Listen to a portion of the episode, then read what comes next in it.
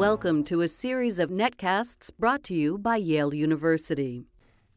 Welcome to another edition of Yale Healthcasts. I'm your host, Mike Goulet, manager of Allied Health at Yale Health.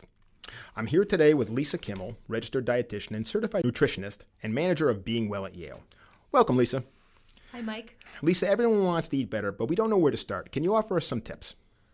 Well, Mike, let's start with some baby steps right? I, in all my years of counseling, these are always the questions that, that come up. You know, I want to make changes. Tell me what to do.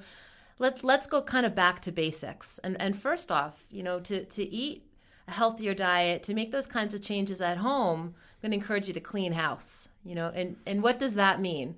Well, it's hard to really follow a well balanced diet and, and have structure in your life when, when you don't have some core staples in the kitchen to begin with. So I wanted to take some time just to talk about food shopping.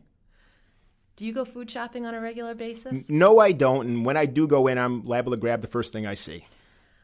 Well, let me give you some tips so that we can we can change some of these patterns. First and foremost, do not shop when you're hungry.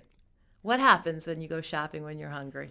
You'll you'll pick up anything that's edible and probably eat it on the way home. Absolutely, it's these spontaneous purchases. We're just grabbing whatever wh- whatever's there because we're so hungry. So don't go food shopping when you're hungry. As simple as that. But go with a list.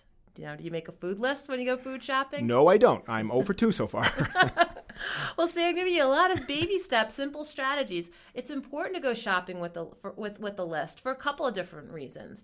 Number one, it kind of it you know when you walk in there without a list, it's it's a free for all. It's overwhelming. You don't know where to go, what to do. It simplifies the trip. It can really cut down the time you spend in the food store. In fact, if you set a, a shopping list up, kind of lay it out like the aisles of your food store, it will save time. And better yet, spend time shopping around the perimeter of the food store. You can hit every major food group without going up and down the aisles. Up and down the aisles where things are in cans and in boxes and packages. You know, they're on the shelf with added salt, with added sugar. You know, it's they're not always our healthiest choices. They're the more processed foods. Another great thing to think about is to use the circular. Now, this is something I do all the time. I look at the circular to see what's on sale and let that somewhat dictate what my shopping list is going to look like. It not only, you know, helps me save time by putting that list together, but it helps me save money because it will, you know, if let's say uh, broccoli's on sale this week, well, I'll I'll work broccoli into our into our menu at home.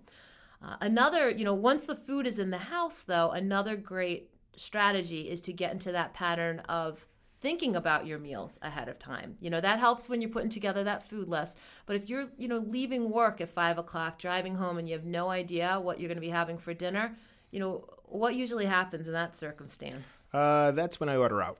Exactly. Most of us think it's, you know, it's easier. Let me pick something up. Let me stop at a drive through.